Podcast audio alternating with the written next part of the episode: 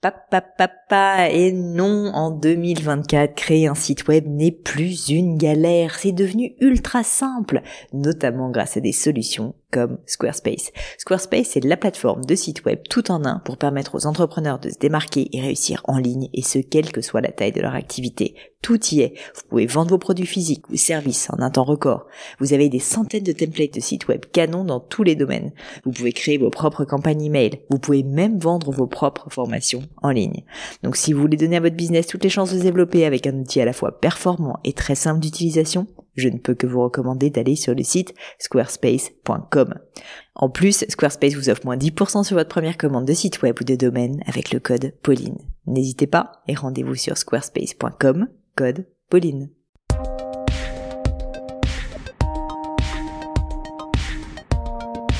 Hello, hello mes chers amis, ici Pauline Legno et bienvenue sur le podcast. Comme à chaque fois que ce podcast, mon objectif est de vous faire découvrir ou redécouvrir une personnalité remarquable, ses moments de doute, ses grandes décisions, ses réflexions, afin de vous faire bénéficier de son expérience et de vous aider à devenir la meilleure version de vous-même. Au-delà du podcast, vous le savez peut-être, mais je suis aussi très présente sur LinkedIn, sur Instagram et surtout sur YouTube. Et oui, toutes mes interviews sont intégralement diffusées et rediffusées en version vidéo, donc sur YouTube.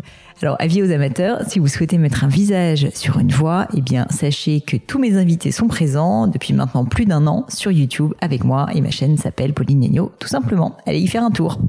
Dans l'épisode du jour, j'ai le plaisir d'inviter Jean-Michel Ougourlian neuropsychiatre, psychologue ainsi qu'écrivain et essayiste franco-libanais reconnu pour sa collaboration avec le célèbre René Girard et ses travaux autour de la théorie du désir mimétique.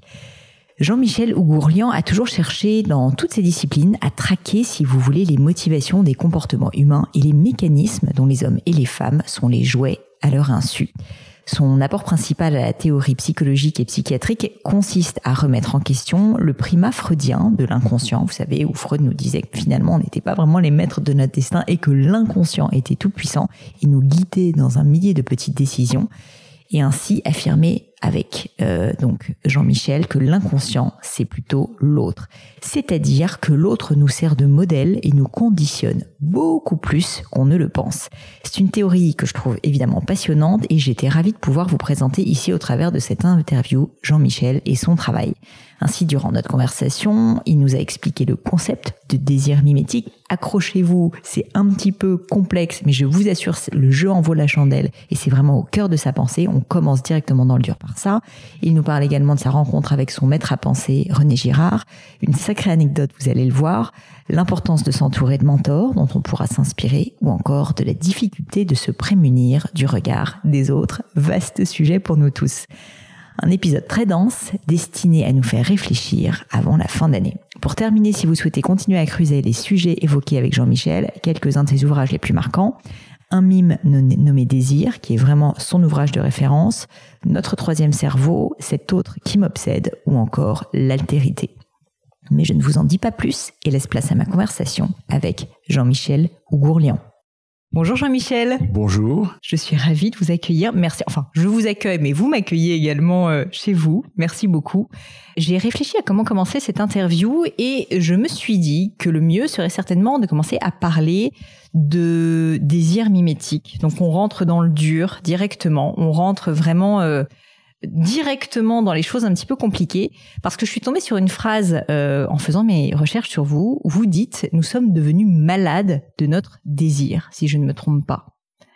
Je crois que c'est une phrase que vous avez dite et donc je voulais tout simplement commencer par là pour que vous m'expliquiez ce que vous aviez voulu dire par là histoire de nous faire un petit cours, si je puis dire, sur la notion de désir mimétique. Vous voyez, je commence fort. Alors, vous commencez fort et ça va être long. Mais vous savez, on a tout le temps.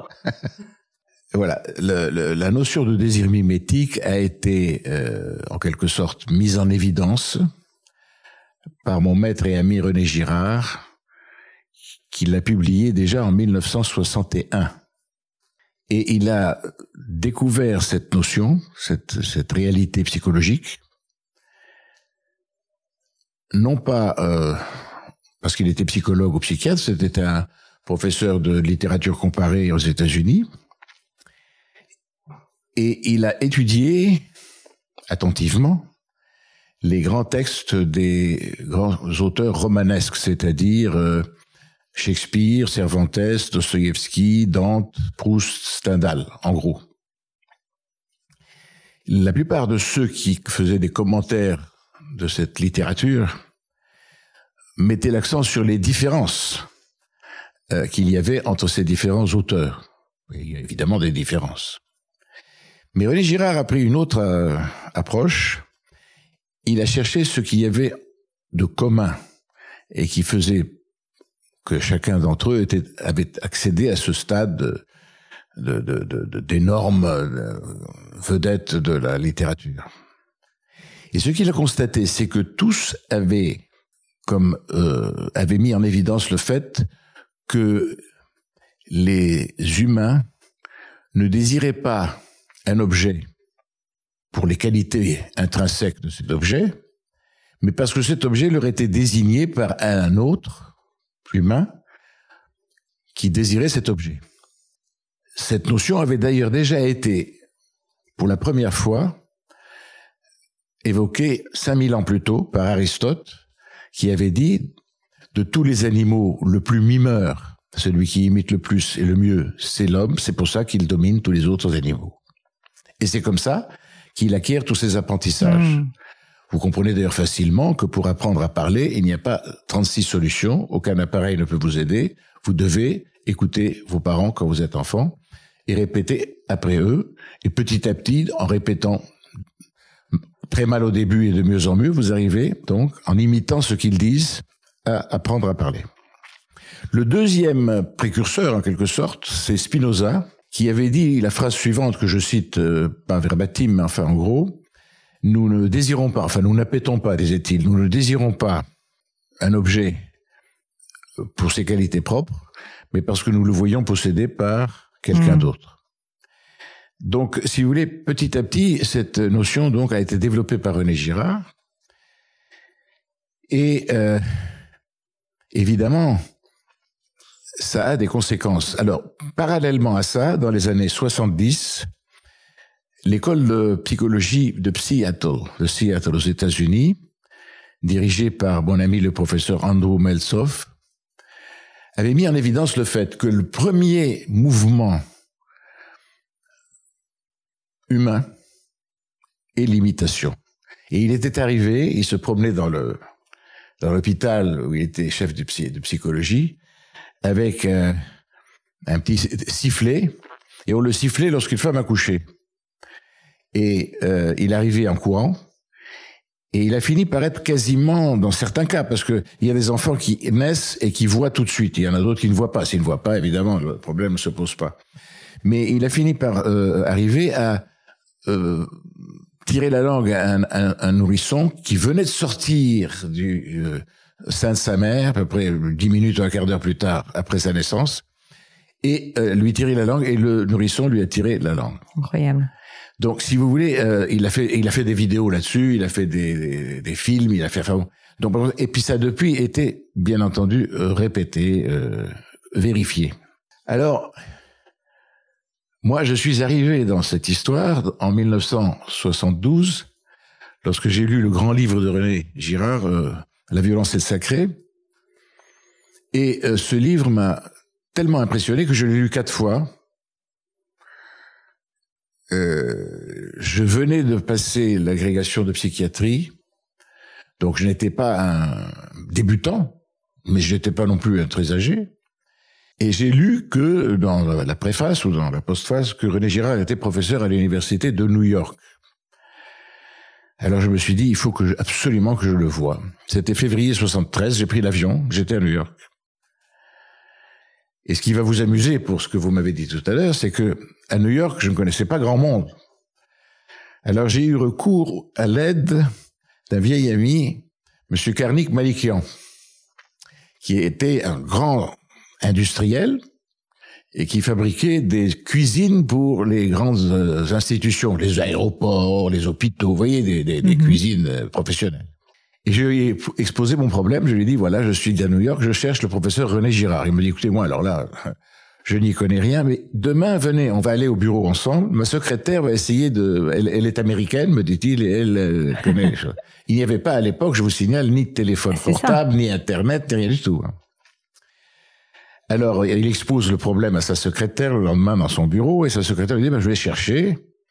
Et puis, euh, une heure après, ça lui a pris quand même plus... hein, elle revient, elle dit, écoutez, le professeur René Girard est en effet professeur à l'université de New York, mais il est professeur à l'université de New York à Buffalo.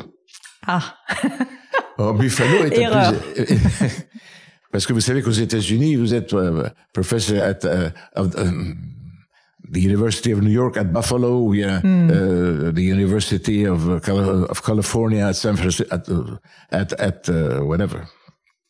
Je lui dis, ben, on va aller à Buffalo. Elle me dit non. Nous sommes en février. À Buffalo, il y a trois mètres de neige. Euh, il n'y a pas d'avion, il n'y a pas de train, il n'y a pas de voiture, il n'y a pas question. Euh, il faisait déjà moins 10, euh, quelque chose comme ça à New York. Alors je lui ai dit, mais je voudrais au moins, étant arrivé jusqu'à New York, lui parler au téléphone. Ah, elle dit, alors là, je vais essayer. Alors elle retourne euh, dans son bureau et elle revient au bout de une heure à peu près. Et elle me dit, écoutez, voilà, le professeur Girard vient de sortir, après, après beaucoup de négociations, il vient de sortir d'un cours et il est en ligne. incroyable. Oui.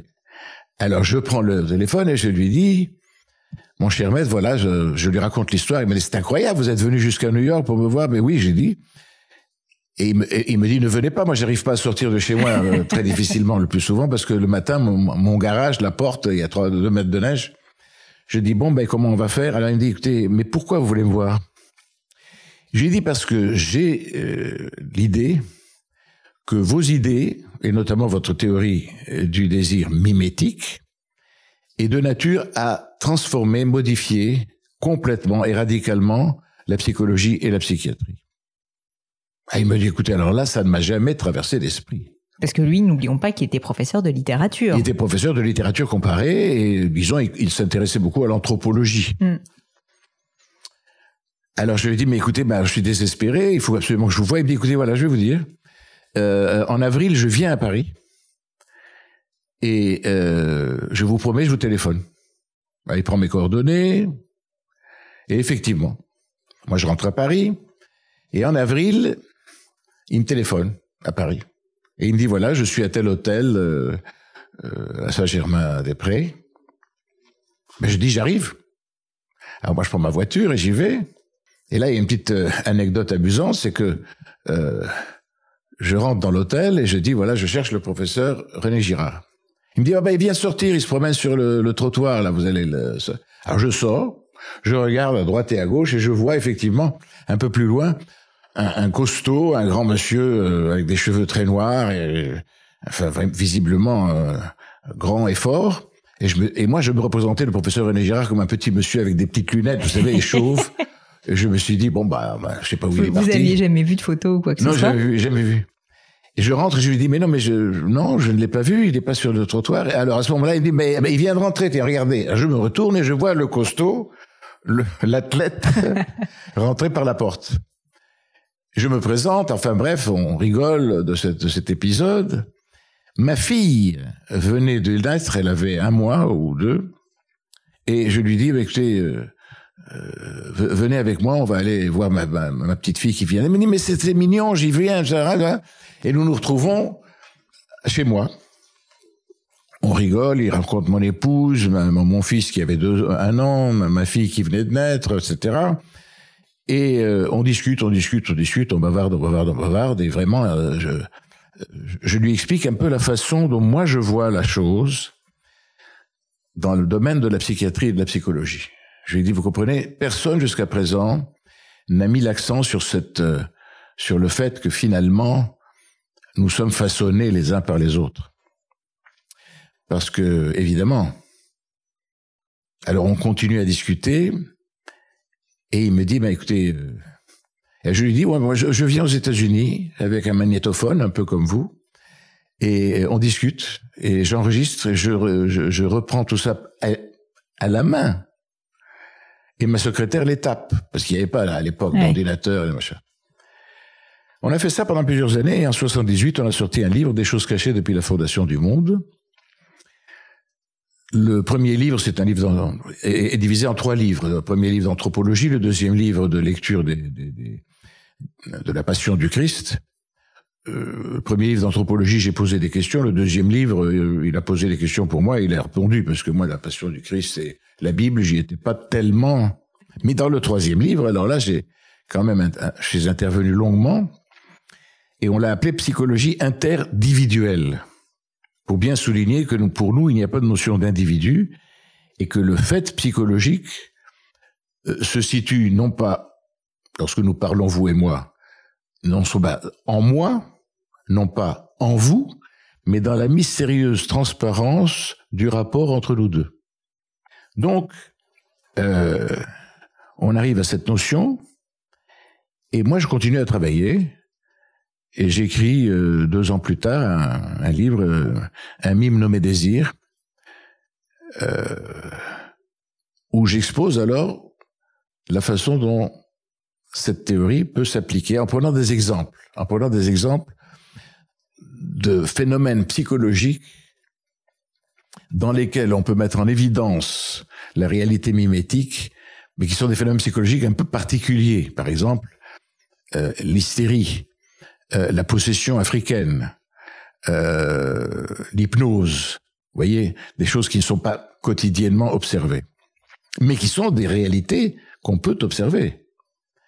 Et puis je continue à travailler, et euh, une des choses que je mets en avant tout de suite au point de vue psychologique, c'est que bien sûr le désir est mimétique, mais il n'y a pas que ça. Le mimétisme porte sur plusieurs choses. On peut d'abord et avant tout imiter le paraître. Le paraître, c'est-à-dire la, voix, la, façon de parler, etc. C'est ce qui arrive à l'enfant. si, ses parents parlent français, il parle français, il va hmm. parler japonais. Deuxième chose, on peut euh, le, désir, l'imitation peut porter sur l'avoir. C'est-à-dire que j'ai euh, ce micro en main, et si vous souhaitez euh, vous l'approprier, parce que je le tiens en main, vous allez me la, essayer de me l'arracher, nous allons nous, nous, battre. Et donc, par conséquent, ce, ce, ce, mimétisme portant sur l'avoir engendre la rivalité. Hmm. Et donc, la violence. Il peut être la source d'explication, et ça René Girard l'avait bien souligné dans son livre, de la violence quand elle éclate parmi les hommes. Et d'ailleurs, ça, si vous regardez autour de vous, une fois que vous aurez mis vos lunettes mimétiques sur les yeux, vous allez voir ça tout le temps. Et ça peut se, se faire sur des... Je peux convoiter et vouloir vous, euh, vous prendre votre montre, votre voiture. Hmm, parce que vous l'avez vu sur votre, votre, votre manteau. Mais je peux aussi, euh, et c'est le, plus, le cas le plus fréquent et qui en ce moment est très très à la mode, je peux aussi avoir avec vous une lutte pour le pouvoir. Hmm. c'est-à-dire pour des choses non matérielles. Ouais. Parce que, par exemple, à l'évidence, tous les candidats, par exemple, républicains, n'ont qu'un but, c'est de se saisir du pouvoir. Ils veulent tous la même chose, donc ils s'imitent mutuellement, aussi bien que possible. Troisième type d'imitation, l'imitation peut porter sur l'être même du modèle. L'être même du modèle, ce n'est plus le paraître, ce n'est plus l'avoir, c'est l'être. Mhm. Et c'est ce que Freud a déjà très bien décrit. Il a appelé ça l'identification. Et moi, l'identification, je la vois comme une espèce de consolation physiologique, normale, normalisante, pour me consoler que je n'ai pas ce que vous avez. Parce qu'à l'évidence, si je me prends pour vous, je n'ai plus besoin de, de vous prendre votre hmm. avoir puisque je suis vous. Et ça, ça se passe dans le cadre psychiatrique ou psychologique, j'imagine dans le cas de schizophrénie. Enfin, c'est, non, non, ça se passe dans le cadre quotidien. Vous auriez un exemple de cas où on s'identifie bah, Par exemple, vous vous identifiez. Euh, écoutez, vous vous identifiez au modèle. Mm-hmm. Alors nous allons en arriver à ça. Lorsque vous êtes enfant, vous vous identifiez, par exemple vous, en tant que fille, par exemple à votre mère. Ouais. Et puis petit à petit, quand vous allez à l'école, vous commencez à vous identifier à votre meilleure amie, à votre copine. Et puis peut-être euh, ensuite euh, professeur, s'il y a un professeur qui vous frappe particulièrement. Et puis petit à petit, à toutes sortes de gens. Et ceci nous entraîne à quelque chose de très très nouveau et de très moderne. Deux choses. La première chose, c'est que comme nous sommes obligés d'imiter et que l'imitation est obligatoire, nous ne pouvons pas ne pas imiter. on n'arrive pas à ne pas imiter en fait. C'est la seule. Non, non, il n'y a pas. Vous devez imiter. Vous, vous c'est laïque et obligatoire. C'est ça qu'il faut comprendre, qui est fou. Ouais. Mais si on est obligé d'imiter, le problème de la liberté se pose. Et à ce moment-là, le seul interstice de liberté qui vous reste à partir du moment où vous êtes développé, adulte, c'est le choix du modèle. C'est le choix du modèle. Mais le choix du modèle comporte, et c'est ce que j'ai développé dans mon dernier livre, L'altérité, comporte des conditions. Et ces conditions, c'est en effet de ne pas prendre un modèle unique. Parce que si vous prenez un modèle unique, c'est du fanatisme. Hmm. si vous prenez Hitler comme modèle unique, vous êtes fanatique. Si vous prenez Staline, vous êtes fanatique. Si vous prenez Ben Laden, vous êtes fanatique. Si vous prenez, je sais pas, vous voyez, Castro, vous êtes fanatique. Vous êtes. Mais donc, il faut être, il faut reconstituer son moi par l'imitation et l'intégration et l'identification à un nombre variable mais important de modèles qui sont à ce moment-là, en quelque sorte, les euh, qui forment un espèce de patchwork qui, qui nous constitue. Et moi, par exemple, bon, c'est vrai que René Girard est un modèle, mais avant lui, j'avais eu des professeurs de médecine, j'avais eu des professeurs de littérature, j'avais eu des professeurs d'anglais, j'avais eu des professeurs, hein, sans parler de mes parents, bien entendu. Et aussi, ensuite, j'ai eu d'autres euh, personnes dans ma vie qui sont, euh, qui ont, qui m'ont inspiré sur, sur un plan ou sur un autre et qui ont constitué, qui ont contribué à constituer ma personnalité. Je me permets de vous interrompre. On, a donc plutôt intérêt à essayer de choisir ces modèles, et essayer de choisir aussi les éléments qu'on souhaite imiter parmi ces modèles. C'est-à-dire que tout n'est pas bon à prendre peut-être chez René Girard ou chez euh, oui, oui, oui, oui, absolument, absolument. Mais d'un autre côté, au fond, les choses se font quasiment à votre insu. C'est ça. Et ce n'est que plus tard que vous vous dites ah ce monsieur, cet individu ou cette dame, à ce moment de ma vie, m'a dit une chose ou m'a fait une chose ou est intervenu de telle manière que vraiment ça a influé sur mon destin et ça a modifié ma façon de voir les choses. Mais sur le moment, vous ne vous en rendez pas tellement compte. Vous êtes pris dans le mouvement. Voilà, donc à ce moment-là, il y a une deuxième conséquence importante. Et je vais terminer là-dessus, ensuite vous poserez d'autres questions. La deuxième conséquence importante qui, nous vient tout de suite à l'esprit, c'est dès lors que l'imitation est obligatoire, la responsabilité du modèle, de tous les gens qui sont modèles ou appelés à l'être, les parents, les instituteurs, les professeurs à l'université, mais ensuite les responsables de l'entreprise, les responsables, mmh. ben, jusqu'aux responsables politiques les plus élevés, ont une responsabilité dans leur comportement et dans ce qu'ils nous disent, afin justement de ne pas nous euh, envoyer sur des chemins de traverse. Il est bien certain que euh, Krishnamurti ou le Dalai Lama ont certainement plus conscience de leur responsabilité de modèle que Hitler ou, ou, Staline. Vous voyez ce que je veux dire? Ouais. Donc voilà, voilà un petit peu brossé à large trait, si vous voulez, toute cette histoire de désir mimétique, vous voyez d'où nous sommes partis, où nous sommes arrivés. Et tout ça, ça prend 40 ans. Et j'ajoute qu'il s'est produit un événement extraordinaire qui ne se produit pratiquement jamais dans la vie d'un homme. J'ai vu l'éclosion de la théorie du désir mimétique, j'y ai participé, mais au bout de plus de 30 ans, un jour, René Girard, en 1995, me téléphone et me dit, tu prends l'avion, tu viens tout de suite à Stanford. Il était à ce moment-là professeur à Stanford. Il y a quelque chose d'extraordinaire qui vient de se produire. Ah. Je prends l'avion, j'arrive à Stanford, et on se retrouve dans un petit comité, dans une petite réunion, un petit colloque, à l'université de Stanford, et je, je fais la connaissance là d'un professeur italien extraordinaire, Vittorio Gallese, qui venait de découvrir avec son alter ego, le professeur Izzolati, les neurones miroirs. Qu'est-ce que les neurones miroirs? Ils ont démontré, en mesure, en, en enregistrant le PET scan du cerveau. Que si je fais ce geste, si je fais ce mouvement, si je prends ce verre et que je le porte à mes lèvres, il y a des zones du cerveau qui commandent ces mouvements. Ces zones du cerveau consomment pendant ce temps-là un peu plus d'oxygène que les autres. Et ceci est repéré par le PET scan. Donc les zones en question s'allument pour faire ces gestes. Mais vous qui me regardez sans rien faire, je prends le PET scan et je le mets sur votre tête.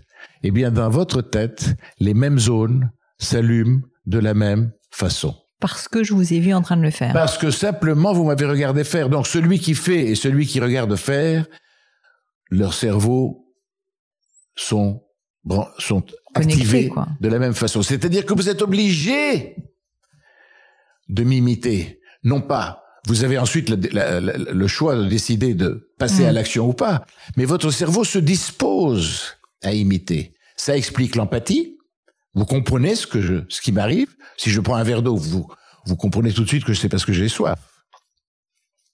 Mais ça explique aussi que votre cerveau se prépare à son tour, pourquoi pas, à boire, à prendre un verre d'eau. Là où ça se complique, c'est qu'il faut pas que ce soit, et ça, c'est ce qui arrive le plus souvent dans la vie, il faut pas que ce soit le même verre d'eau que vous souhaitez prendre, parce que sinon nous allons nous battre. Et ceci arrive bien sûr dans toutes les tragédies de Shakespeare, où les deux meilleurs copains, il y en a un qui un jour amène une fille euh, la présente à son copain, et comme ils ont les mêmes goûts hmm. et qu'ils s'imitent en tout, l'autre tombe amoureux de la fille, et d'amis qu'ils étaient, ils deviennent ennemis. Ils deviennent rivaux, et ils vont dorénavant euh, pratiquement euh, se disputer, s'entretuer, etc. Alors qu'au départ, il n'y avait pas de raison. voyez? Voilà un petit peu en résumé. Alors, donc, ces deux rôles miroirs, je considère qu'ils ont apporté un argument important. Je ne dis pas que c'est une preuve, parce qu'en science, vous savez, pour faire une preuve, il faut vraiment beaucoup de choses, mais c'est quand même très très lourd comme argument. Et vous arrivez à voir sur le PET scan que celui qui fait une action, le cerveau de celui qui le regarde se dispose à faire la même. C'est extraordinaire. Complètement voyez? Donc voilà tout ça. Et puis alors voilà où nous en sommes aujourd'hui. Et René Girard, malheureusement, est décédé. Je ne peux plus le consulter, ni parler avec lui. J'en suis très frustré.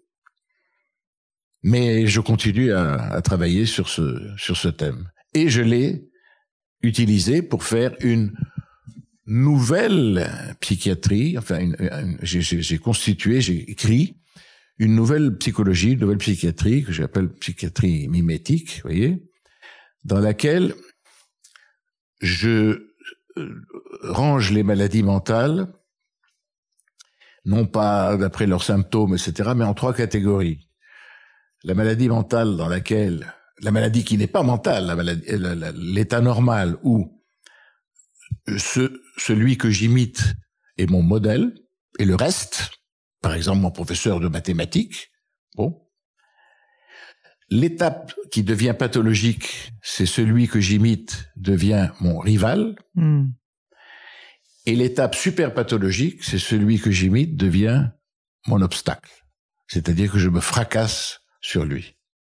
Et et, dans, mon livre Le troisième cerveau, toutes les symptomatologies, toutes les maladies mentales prennent leur place. Mais à côté de ça, il y a ce que j'appelle les maladies du désir. Et les maladies du désir, c'est quand le désir devient tellement frénétique, tellement mimétiquement frénétique, qu'il entraîne à vraiment une perte de vue de l'objet qui a suscité la rivalité. Je vous donne un exemple amusant. Il y a quelques années, nous sommes avec François Hollande, président de la République, Valérie Trierweiler est à, à l'Élysée, et Ségolène Royal se présente aux élections législatives. Évidemment, Ségolène Royal, c'est la rivale absolue de Valérie Trierweiler. Le le, Parti socialiste confirme son adhésion et son soutien à Ségolène Royal dans cette élection. Le président de la République, non pas en tant que président de la République, mais en tant que membre éminent du Parti socialiste, apporte son soutien à Ségolène Royal. Valérie Trierweiler envoie un tweet incendiaire soutenant le rival de Ségolène Royal. Donc voyez-vous ici, nous avons deux rivales dont la rivalité envahit tellement la conscience qu'elles perdent de vue l'objet de cette rivalité qui n'est autre que le président de la République. Hmm. Donc vous voyez ce qu'ils arrivent, ce que ce que le mimétisme arrive à, occulter hein, et à et nous rendre aveugles aux réalités. Voilà. Donc si vous voulez, et les maladies du désir sont ces maladies qui justement entraînent une espèce de euh, comment dirais-je de rivalité qui monte, qui monte, qui monte et qui finit par euh, détruire. Et il y a un exemple dans la pathologie, c'est l'anorexie mentale. L'anorexie mentale, vous savez, c'est une maladie qui se caractérise par trois choses anorexie, amaigrissement, aménorrhée chez les jeunes filles. C'est plutôt les jeunes filles, paraît-il, qui et personne n'arrive à, comprendre cette maladie ni à la guérir. Et, René Girard a écrit un, un petit livre sur l'anorexie mentale dont il m'a demandé de faire la préface. Et son idée, que j'approuve totalement, c'est qu'en réalité, la première démarche de la jeune fille, c'est de prendre un modèle dans un magazine. Un modèle d'une, d'un mannequin qui évidemment pèse 25 kilos ou 30 kilos, enfin qui est mm. d'une minceur absolument. Elle veut l'imiter. Et dans un premier temps, euh, qu'est-ce qu'elle fait? Elle commence à manger moins. Mais sans s'en rendre compte en plus, probablement. sans forcément s'en rendre compte en plus. Non, sans la voir. Non, non, sur, sur, sur le papier. Oui, mais je veux dire, sans forcément se rendre compte qu'elle souhaite l'imiter. Non, non, non, non, non, sans se rendre compte, mais elle, veut, elle, elle veut simplement ressembler à cette, à cette, à ce mannequin. Mais petit à petit, petit à petit, dans sa tête, le, le, le, la maladie du désir se renforce. Et ce n'est plus qu'elle veut être comme le mannequin, mais elle veut être plus, plus mince, plus maigre, plus, euh, vous voyez, plus, plus décharnée encore que le mannequin. Et ceci fait qu'elle perd de vue l'essentiel, sa santé, sa santé, et elle va vers la mort. Et évidemment, elle se prend en otage par rapport à toute sa famille, parce que toute la famille est là, et on ne voit plus qu'une chose, l'assiette de, la jeune fille à la table familiale. Cette assiette de la jeune fille commence à ressembler, vous savez, à un cirque romain dans lequel tout le monde se bat. Voilà comment, si vous voulez, l'escalade mimétique du désir peut conduire jusqu'à la mort de celui qui, est atteint de cette maladie-là. Voilà un petit peu, je pense, euh, une réponse euh, résumé à votre première question. vous avez évoqué le fait que vous aviez beaucoup travaillé sur des maladies euh, importantes comme l'hystérie. Euh, je crois aussi, alors peut-être pas la schizophrénie, mais, mais des, des maladies, on va dire, euh, dures mentales. Euh, et donc, elles étaient liées, selon vous, justement, aussi à cette maladie mimétique. Oui, oui, bien sûr. En quoi Est-ce que vous auriez un cas qui vous vient ben, à l'esprit? Prenons l'hystérie. L'hystérie, c'est la, c'est l'expression névrotique de la rivalité. D'accord. Parce que dans l'hystérie, ce que, l'hystérique représente, c'est l'altérité.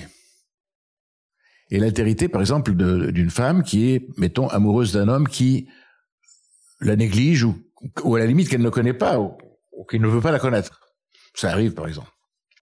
Mais vous pouvez aussi trouver ça dans la schizophrénie, dans les premiers signes de la schizophrénie, euh, ce qu'on appelle le signe du miroir, c'est-à-dire que le schizophrène se regarde dans le miroir, ne se reconnaît pas, il se dit, tiens, si on arrangeait mon nez, tous mes problèmes seraient résolus, parce que tout vient de là. Ou si on arrangeait mon oreille. Alors ils vont chez le, le médecin, le chirurgien esthétique, et le chirurgien esthétique, les chirurgiens esthétiques commencent à être conscients de ça, c'est pour ça que souvent les chirurgiens esthétiques m'envoyaient le, le demandeur pour que moi j'essaye un petit peu de le dissuader en disant écoutez, votre nez, euh, ça va, c'est pas parce que vous l'aurez coupé que ça va changer. Or, et si on le coupe, ce fameux nez, ça change rien. À ce moment-là, ça va être autre chose. Ah ouais, il y aura toujours un, un autre Donc, Alors, ce qui est très important, c'est que déjà Platon, vous voyez où je vais, 5000 ans, avait dit, il y a dans l'homme comme dans la femme un organe sexuel qui se comporte comme un être autonome, doué d'une vie qui lui est propre. Et qui, par conséquent, décide pour son porteur de son comportement.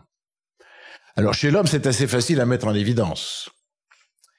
Mais chez la femme, aussi bien Platon qu'Arrêté de Cappadoce, etc., et tous ces médecins grecs, avaient pensé qu'il y a chez la femme, l'utérus et les annexes sont en réalité comme une espèce d'oiseau, vous voyez, mhm. qui, lorsque il entre en fureur parce qu'il est frustré, monte, s'envole et vient obstruer ce qui explique que les hystériques n'arrivent plus à respirer, qu'elles ont des boules dans la gorge, qu'elles s'étouffent, qu'elles s'étranglent, etc.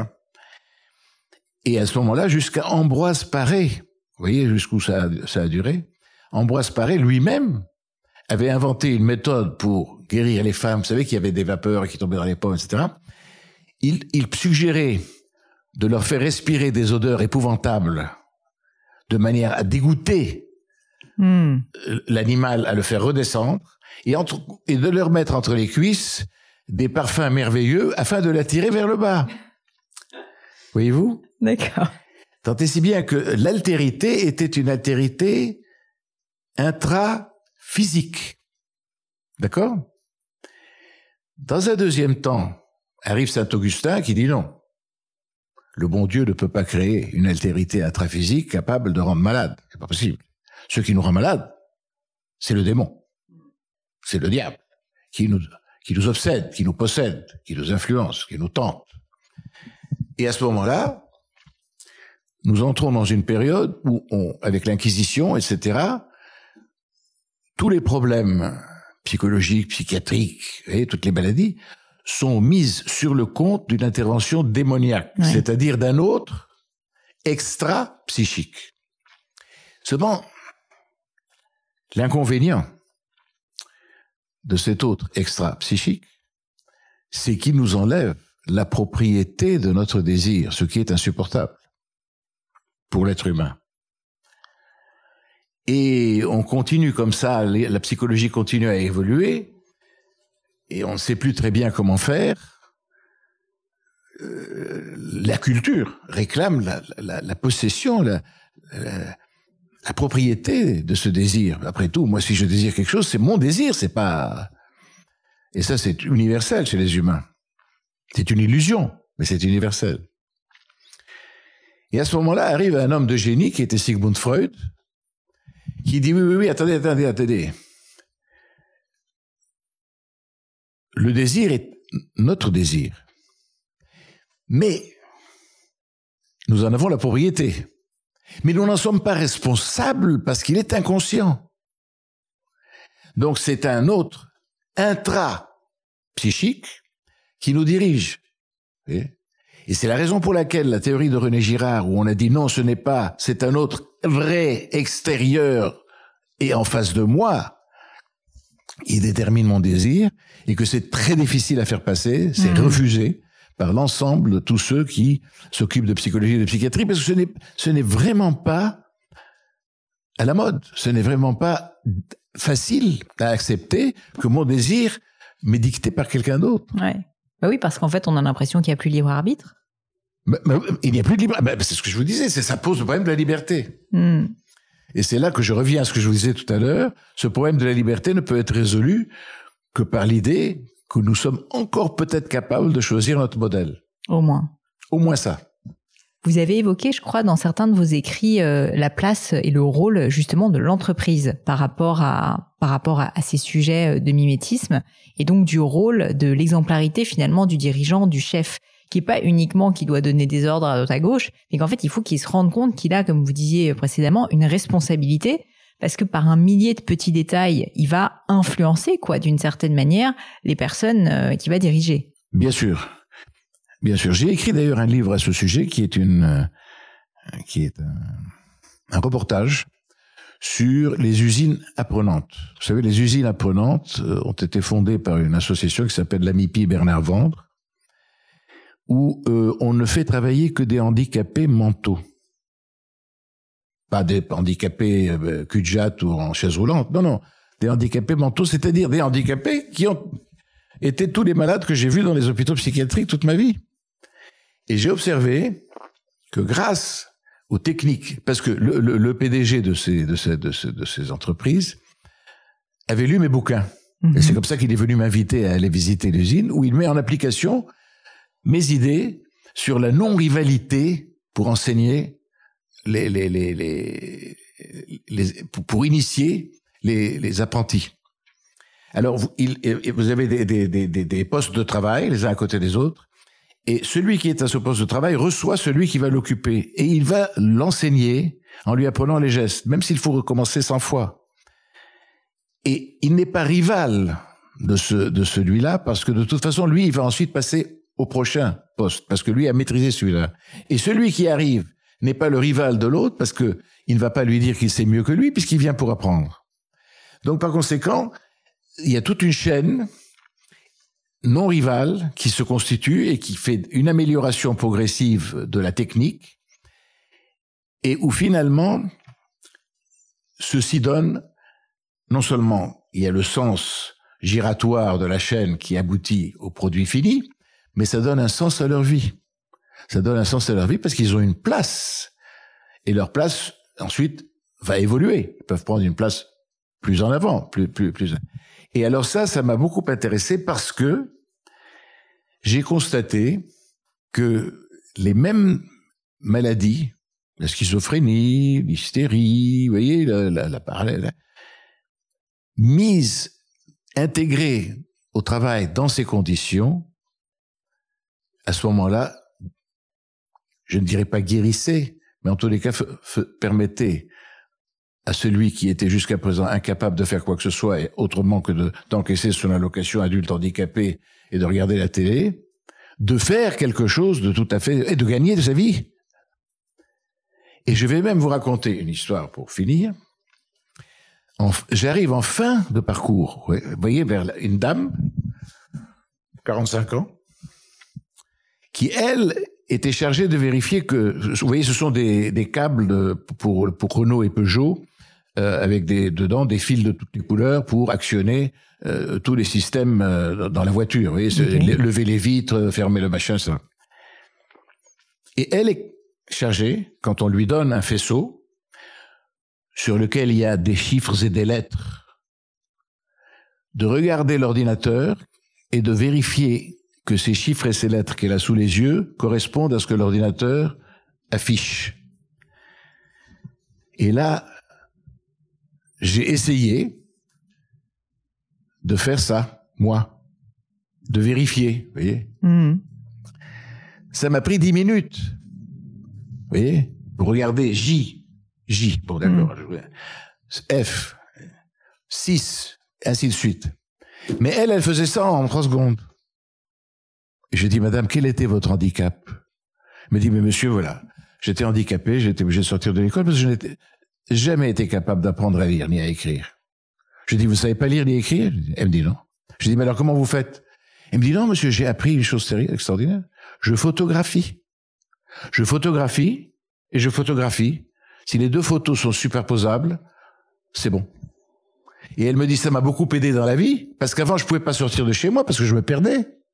Mais maintenant, avec ma nouvelle technique, mes parents ou mes amis m'amènent, par exemple, euh, avenue Foch, je regarde la plaque avenue Foch et dorénavant, je sais que cette rue-là s'appelle avenue Foch. Mais c'est pas parce que je sais lire, mais c'est parce que j'ai photographié. Vous voyez comment on peut faire faire au cerveau humain des choses extraordinaires. Et j'avais terminé mon livre en disant le cerveau se fabrique en fabriquant. C'est vrai que cette histoire est assez extraordinaire quand on y pense. C'est incroyable. J'ai écrit un livre qui s'appelle Le travail qui guérit. J'ai une autre question pour vous. Euh, c'est au sujet du regard des autres, parce que finalement, quand on réfléchit à ce désir mimétique, au fait d'imiter même inconsciemment les autres, on peut se dire que le regard des autres a nécessairement une importance énorme. Et pourtant, à l'heure actuelle, on entend beaucoup euh, des personnes, des modèles justement dire vous devriez vous affranchir du regard des autres essayez de vivre par vous-même, ne pas penser à ce que les autres pensent de vous. C'est une des, des raisons, en fait, euh, euh, un des secrets du bonheur, si vous voulez, de ne pas penser en permanence à ce que l'autre euh, va penser C'est ce qu'on appelle le désenchantement du monde. Nous devons nous débrouiller par nous-mêmes, développer notre individualité, élargir notre moi, etc. sans tenir compte des autres. C'est tellement invraisemblable, c'est tellement délirant. Donc ça n'est pas possible pour vous. Ce n'est pas possible. On ne peut évoluer que les uns par rapport aux autres. La seule chose que je peux faire, c'est améliorer mon rapport à l'autre. Ce n'est pas mon rapport à moi-même. Alors évidemment, si j'améliore mon rapport à, l'autre et aux autres, hein, ça peut finalement me rendre moins malheureux. C'est possible. Mais c'est pas en restant tout seul dans ma chambre à, hmm. à développer mon moi tout seul que je vais y arriver. Mais on peut changer par contre notre réflexe par rapport au regard des autres. On peut, on peut améliorer notre rapport aux autres en éliminant la rivalité, c'est-à-dire l'égoïsme, la jalousie. Euh, et alors comment faire pour éliminer, éliminer la rivalité avec tellement de comparaisons eh à l'heure des réseaux sociaux Eh bien à ce moment-là, il faut faire comme Voltaire. Il faut cultiver son jardin, c'est-à-dire apprendre à désirer, à désirer. Ça c'est l'ultime sagesse. Il faut apprendre à désirer ce que l'on a déjà. Apprendre à désirer ce que l'on a déjà. Oui. Apprendre à désirer ce que l'on a déjà, au lieu de désirer en permanence ce que l'on n'a pas et que l'autre a. Difficile. J'ai pas dit que c'est facile. J'ai pas dit que c'est facile.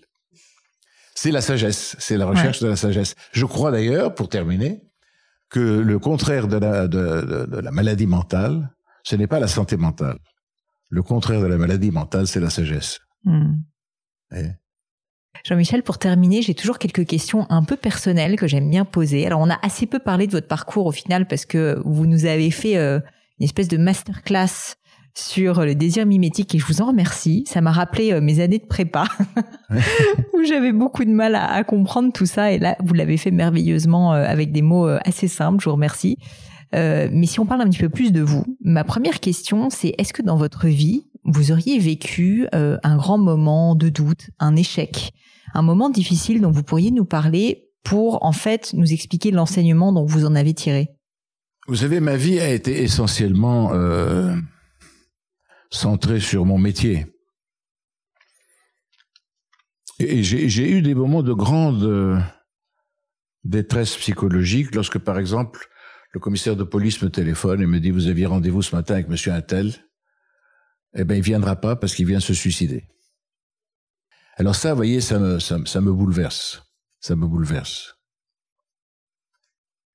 Et il y a autre chose qui me bouleverse euh, quotidiennement, c'est quand euh, les patients, avec le, le, la mentalité moderne, etc., vous voyez, la méfiance et le principe de précaution qui détruit absolument toute confiance, vous disent, écoutez, je vais pas prendre votre médicament parce que euh, il va me rendre malade, vous voyez. Hmm. Et à ce moment-là, vous savez que ce médicament pourrait les, pourrait les guérir. Mais ils ne veulent pas le prendre parce qu'ils s'en méfient. Hmm. Et tout le monde se méfie des médicaments, si bien qu'aujourd'hui, le, public redoute davantage le traitement que la maladie. Davantage le traitement que la maladie. Et alors, on a eu, alors, euh, depuis deux ans, avec le Covid, des exemples extraordinaires de, de, de, de, propos délirants. Comme je disais l'autre jour, pour, pour amuser la galerie que, vous savez, on disait que dans les EHPAD, dans les EHPAD, pour protéger les grands vieillards, au lieu de leur permettre de dire adieu à leurs enfants, etc., on les enfermait et on enlevait la, poignée de la porte pour qu'ils... Et je disais, ah bon, alors, pour leur éviter de mourir, on les tue. C'est simple. C'est curieux. Mm. On vit une époque. Euh, On vit une drôle d'époque, et je crois que cette époque, c'est le désenchantement du monde, c'est-à-dire le refus de l'altérité, de toute altérité. Le refus, par exemple, du sacré, le refus de l'altérité que de Dieu. C'est fini. Nous sommes nous-mêmes, et nous sommes maîtres de nous-mêmes. Mais sans référence à rien, alors que toutes les grandes religions faisaient référence à quelque chose d'une altérité supérieure. Aujourd'hui, non. Il faut tout refuser, et nous ne dépendons plus que de nous-mêmes. C'est la raison pour laquelle nous sommes perdus. Une autre question pour vous, s'il y avait quelque chose à refaire dans votre vie, dans votre carrière, qu'est-ce que vous referiez différemment?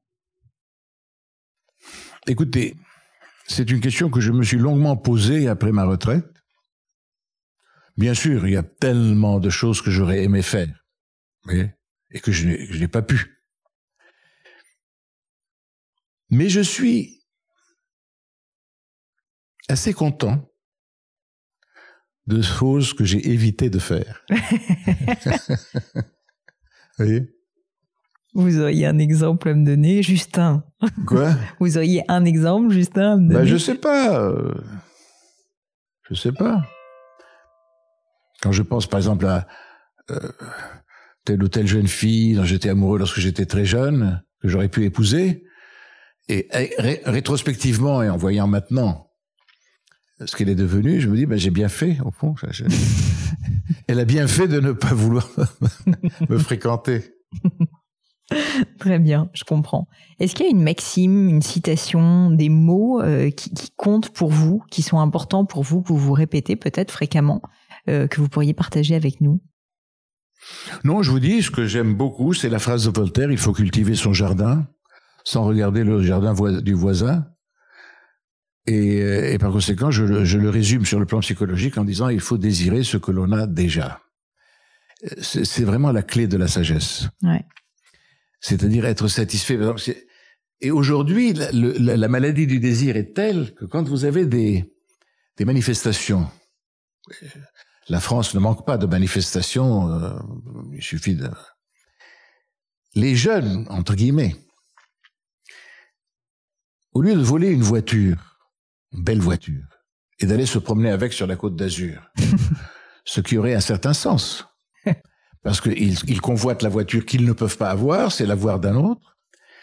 Mais non, leur désir malade les induit à brûler la voiture, c'est-à-dire à se satisfaire simplement d'en avoir dépossédé hmm. celui qui l'a. Le fait d'avoir dépossédé l'autre de son bien suffit à leur bonheur. Alors que d'habitude, normalement, il serait compréhensible que, n'ayant pas de voiture, il veuille en prendre une pour l'utiliser. Mais c'est pas comme ça que ça marche. Et c'est ça, la perversion du désir. Hmm. très intéressant.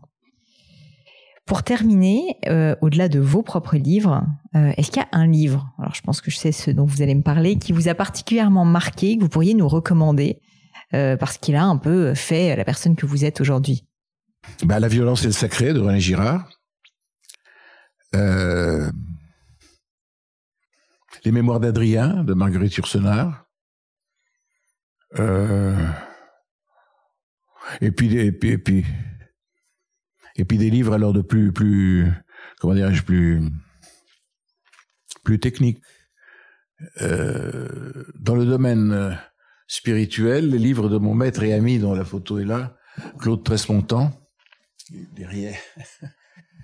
Et Claude Tresmontant, qui était professeur de, de métaphysique, lorsque j'ai fait ma, licence de philosophie à la Paris 4, et qui est devenu mon ami, et qui a écrit des, bibliothèques entières sur euh, la philosophie chrétienne, la métaphysique, la métaphysique d'Aristote, la métaphysique de saint Thomas d'Aquin, etc.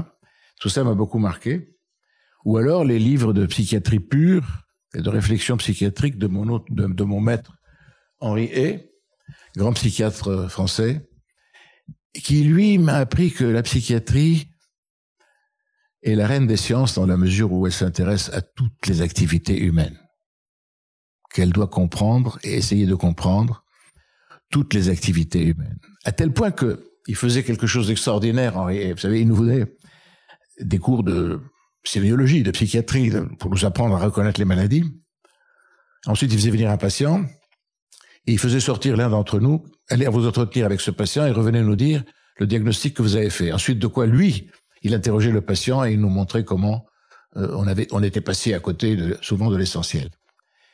Mais en plus, il m'a dit un jour, vous savez, euh, j'ai découvert les écrits caché dans les bibliothèques des carmélites. Et on faisait le soir, à 8h, 9h du soir, à la bibliothèque de Sainte-Anne, il nous faisait des lectures carmélitaines. Pour nous montrer à quel point la psychiatrie peut, comme ça, rentrer dans tous les domaines, vous voyez. Et ça, ça m'a aussi beaucoup marqué, beaucoup marqué.